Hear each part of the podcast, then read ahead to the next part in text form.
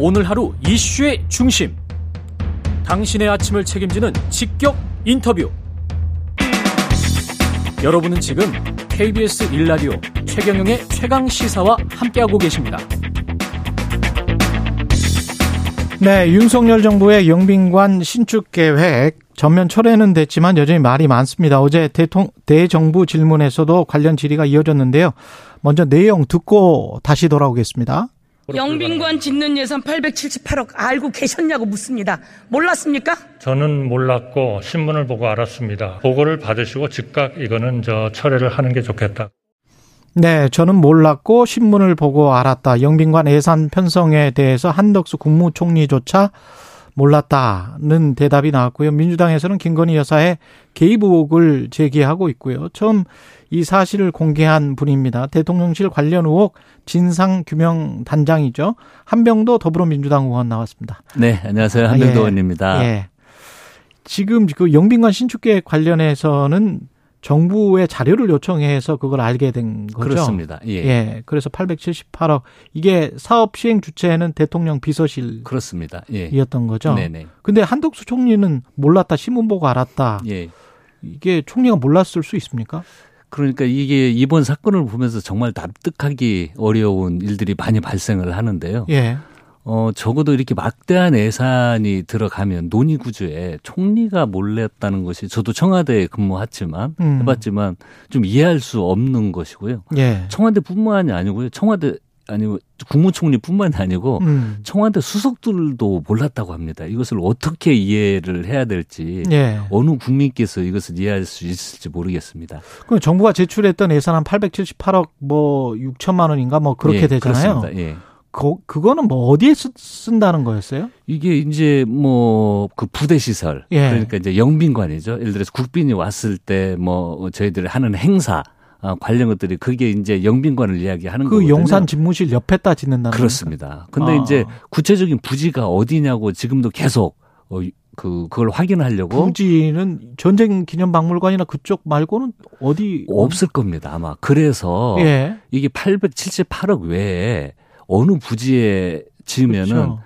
또 엄청난 예산이 소요될 가능성이 아주 많거든요. 땅을 사야 되는 거 아니에요? 그렇습니다. 땅뿐만이 아니고 예를 들어서 새로 지으려고 하는 부지에 건물이 있는 부지라면 그걸 또 철거를 해야 되는 그렇죠. 문제도 있잖아요. 예. 그래서 더 이상 소요되는 예산이 있을 것 같다. 음. 부지를 어디로 예상했냐고 자료 제출 요구를 계속하는데 음. 기재부에서 지금 자료 제출 요구를 계속 뭉개고 있는 현재 상황입니다. 그래서 저는 이번에 국정감사 기간에 어, 이걸 계속 파헤쳐 볼 생각입니다. 그 세부 내역이랄지 자료 제출은 아직 모르고. 그렇습니다. 지금 내용을 보면 뭐 기본 설계비, 실시 설계비, 공사비, 뭐 부대 시설비 이 정도만 나와 있습니다.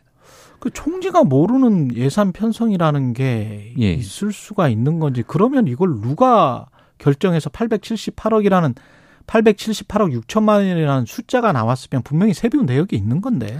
당연하죠. 예. 이게 이 논의 주체가 지금 뭐 집권 여당도 몰랐다. 음. 청와대 대통령실에 수석들도 몰랐다. 국무총리도 몰랐다. 그럼 그걸 논의한 주체가 누구입니까? 예. 어디선가는 논의를 했을 텐데 책임 있는 사람들이 모두 다 언론 보고 알았다는 겁니다. 이것이 지금 국정이 시스템이 돌아가고 있는지 음. 그래서 우구심을 가질 수밖에 없는 거죠. 국민의힘은 이렇게 답변할 수도 있을 것 같아요. 대통령이 지시해서 전면 철회하기로 하지 않았느냐. 근데 네. 철회하기로 했는데 무슨 진상규명이 필요하냐. 네. 이렇게 이제 이야기할 수도 있을 것 같거든요. 그렇게 쉽게 생각해서는 안 될 문제입니다. 왜 그러냐면 국민 그 대통령께서 국민들 앞에서 약속을 하셨거든요. 음. 대통령실 이전하는데 사백구십육억 원이면 가능하다. 예를 들어서 부대 관련 시설도 남는 건물로 들어가면 된다. 라고 했기 때문에 걱정 마시라고 이야기를 했습니다. 음. 그런데 이번에 영빈관 관련해가지고 팔백칠십팔억 나왔죠. 예. 그 전에 그 직전에 그 제가 또 조사를 해서 삼백여 원의 예산을 전용을 해서 사용한 것도 나왔습니다.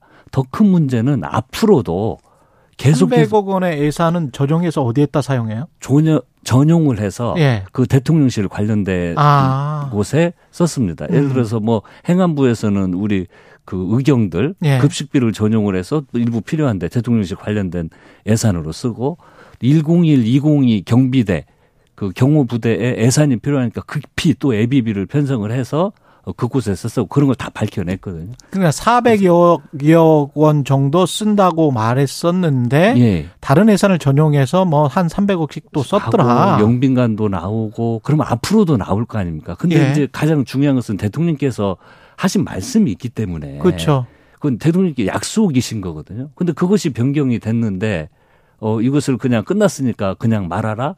그리고 또 앞으로 어마어마한 예산이 저희들 예상으로는 천문학적 예산이 더 들어갈 것 같은데 음. 그걸 정확히 평가하지 않으면은 이건 더 큰 문제가 되는 거죠. 그래서 저희들은 사실관계를 정확히 파악을 할 것입니다.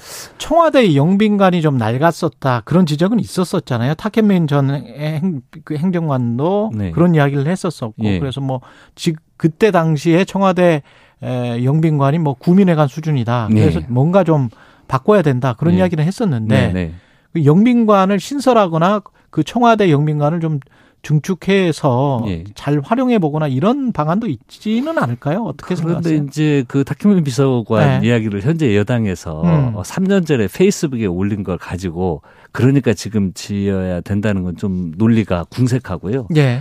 그런데 이제 그 청와대 자체가 이미 국내외적으로 역사적 상징성이 있지 않습니까? 예. 그걸 우리 뭐 전통을 좀 더 가미한다든지 이런 약간의 개고수를 활용해서 해서 사용을 한다면 좀 더 효용성을 높이겠죠. 그렇게 해서 쓰면 될 거라고 저는 생각합니다. 차라리. 네, 그렇습니다. 그때도 청와대 영빈관을 쓸 수도 있고 이 이야기는 윤석열 당선인 시절에 그렇습니다. 직접 하셨습니다. 예, 예. 직접 그런 말씀을 하셨었기 네. 때문에. 네.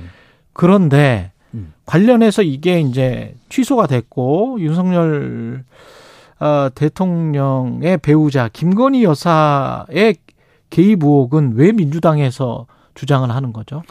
그러니까 음. 어, 첫째는 그 선거 과정에서요. 김건희 여사께서 그런 말씀을 하셨거든요. 우리가 당선되면 그 청와대 영빈관 옮기겠다라고 발언한 것이 나와서 예. 민주당에서는 의심을 하는 거고 음. 자꾸 의심이 자꾸 드는 것이 전에도 말씀드렸지만 아니 이러한 막대한 예산이 들어가고 국격을 이야기하면서 중요하다고 하면서 총리가 모르고 대통령 수석들도 모르고 집권 여당에서도 모르고 그럼 누가 음. 알고 있었습니까?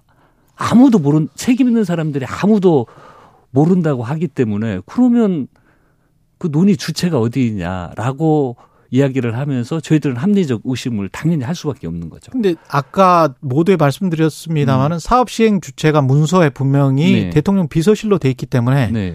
대통령 비서실장과 대통령은 최소한 뭐 몰랐을 리는 없는 거잖아요. 문서상으로 보면. 근데 그걸 어느 그냥 갑자기 비서실장과 제가 뭐 전에 청와대 근무해봤지만 음. 이런 중요한 문제를 비서실장이 대통령님께 저번에 행사했는데 행사가 좀 안 좋았습니다. 신축하는 게 좋겠습니다. 단순히 결정하는 문제가 아니거든요. 그 비서실장은 그, 비서실을 총괄을 하기 때문에 다른 수석들하고 회의를 분명히 했을 거 아니에요. 당연하죠. 그 비서실장의 결정은 음. 항시 아침에 그쵸. 수석 비서관 회의를 할 거 아닙니까? 수석 비서관 회의가 보통 있죠. 매일 합니다. 수석 비서관 회의는. 예. 그럼 거기에서 내용을 정리를 해서 대통령께 보고를 드릴 텐데 이 수석 거기에 참여한 수석들은 몰랐다? 그러면 그걸 대체 누가 결정을 한 겁니까? 그리고 기재부의 예산까지 편성이 되려면 대통령에게 보고를 안 하고 이걸 편성을 그렇습니다. 했을 리는 없는데. 당연히 보고가 됐겠죠. 어, 특히, 어. 특히 영빈관 관련된 내용이면 그 가장 중요한 시설 중에 하나이기 때문에 보고가 되지 않았다는 건 이해할 수가 없습니다. 그렇죠. 그러면 예. 이게 지금 주요 그 관계자들, 예. 대통령실의 관계자들이 몰랐다고 하고 국민의힘에서도 몰랐다고 하고 총리도 몰랐다고 예. 하고 그렇기 때문에 이게 어떻게 일이 진행된 것이냐 그 절차를 지금 따져봐야 된다. 국정조사를 예. 통해서 예. 그런 말씀이시네요. 예. 저도 궁금합니다. 음. 대체 어느 과정을 통해서 결정이 됐는지. 근데 이제 철회를 이야기를 하고 나서 예. 대통령이 권성동 원내대표는 이거를 민주당이 정쟁의 소재로만 이용하고 있다면서 예. 신축도 긍정적인 요소가 있으니까 검토를 해볼 필요가 있다. 예. 후임 대통령을 위해서라도 예. 이건 이제 신축에 관해서 여전히 뜻을 굽히지 않고 있거든요. 일부 국회의원들은. 그러니까 이게 참 이게 이게 정리가 안 되는 겁니다. 예를 들어서 대통령께서는 이게 국민적 공감대를 얻지 못했고 어, 진행 과정에 문제가 있었으니 어, 철회한 철회를 하는 게 맞다고 했는데. 바로 다음에 또 여당의 가장 그 책임 있는 분은 음. 추진할 필요가 있다라고 이야기를 합니다. 예. 그러니까 내부 소통도 안 되고 계속해서 엇박자가 나는 거죠. 그리고 이번에 영빈관에 이렇게 막대한 예산을 갑작스럽게 추진을 하는 것은 많은 국민들로부터 비판을 받았거든요. 음. 어, 그런 내용에 대한 어떤 공감 능력, 소통 능력이 저는 상당히 좀 부족한 판단이 아닌가 생각을 하고, 대통령은 이야기하는데 여당 대표가 또 추진해야 된다고 하고 그걸 어떻게 이해, 이해를 해야 되는지 좀 상식적이지가 않습니다. 권성동 의원이 지금은 여당 대표는 아니니까요. 그렇죠. 책임 있는. 예. 예. 그런데 권성동 음. 의원이 이런 말을 한 게 권성동 의원의 그냥 생각인지 예. 아니면 어떤 그 윤석열 대통령의 뜻이 아직까지도 좀 있는 건지 그거는 어떻게 파악할 수 있을까요? 뭐 저희로서는 그걸 파악을 하기는 어렵죠. 예. 두 분이 뭔 소통을 했는지 안 했는지는 음. 모르겠지만 어, 설마 대통령께서 국민 앞에서 철회하라고 했는데 예. 그걸 따로 또 지시를 해서 이거 추진해야 된다고까지 이야기는 하지 않으셨을 거라고 저희들 믿고 싶습니다. 청와대를 떠나서 용산 집무실을 이야기를 할 때 국민과의 소통이었잖아요. 예. 지금 그게 잘 되고 있다고 보십니까? 청와대를 국민에게 돌려주고 대통령실을 이전한 그 성과가 좀 나오고 있다고 보세요? 저는 전혀 지금 가장 큰 문제가 음. 이 소통의 문제도 있고, 적어도 이러한 중요한 결정을 하려면 각 부처의 티에프는 기본적으로 구성을 해야 되는 겁니다. 예. 국가의 최고 컨트롤 타워이고 어 그리고 정말 중요한 부서이기 때문에 보안의 문제, 예, 그다음에 어떤 국민 정서를 파악해서 그걸 담아내는 문제 여러 가지가 있기 때문에 어, 이런 걸 티에프를 구성해서 진행을 하고 소통을 해야 되는데 전혀 그 티에프나 이런 게 가동됐다는 이야기를 한 번도 들어본 적이 없습니다. 예. 이전을 하는데 필요하면 불쑥불쑥 예산 전용해서 쓰고 영빈관 짓는다고 앞으로 또 그 국방 관련 뭐 그 이 예산은 아마 천문학적인 예산이 들어갈 텐데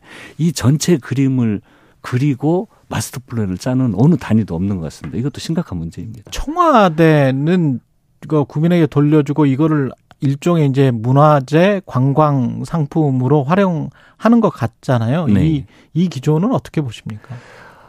아, 글쎄요. 이게 이제 청와대 이전 자체가 너무 졸속으로 추진이 되고 있기 때문에 음. 이 청와대를 어떻게 활용을 하겠다는 계획도 없었습니다. 음. 이전하고 나니까 이제 문화재청과 그 문화체육관광부에서 불쑥불쑥 어, 이런 사업 해보겠다, 이런 사업 해보겠다고 불쑥불쑥 꺼내면서 또 그것에 막대한 예산이 투입되고 예. 그러면서 또 비판을 받고 어, 그 비판에 대해서도 문화재청은 사과하고 음. 이런 일이 계속해서 이렇게 무계획적으로 하면 계속해서 반복될 수밖에 없습니다. 이 대통령실 물리적인 공간과 관련해서는 뭐 수의계약, 관저, 수의계약 논란 뭐 이런 것들 나왔었고요. 네. 대통령실 관련 의혹은 제보를 지금 받고 있습니까? 그렇습니다. 예, 예. 많이 들어옵니까?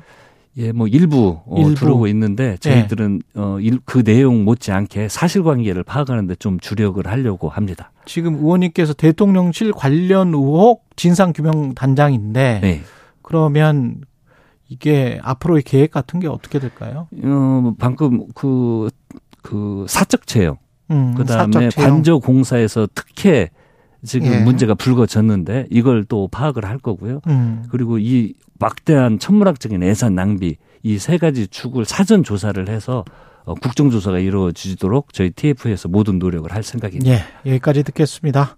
대통령실 관련 의혹 진상규명단장 민주당의 한병도 의원이었습니다. 고맙습니다. 네, 감사합니다. 케이비에스 일 라디오 최경영의 최강시사 일 부는 여기까지고요. 잠시 후 이 부에서는 국민의힘 허은하 의원 연결합니다.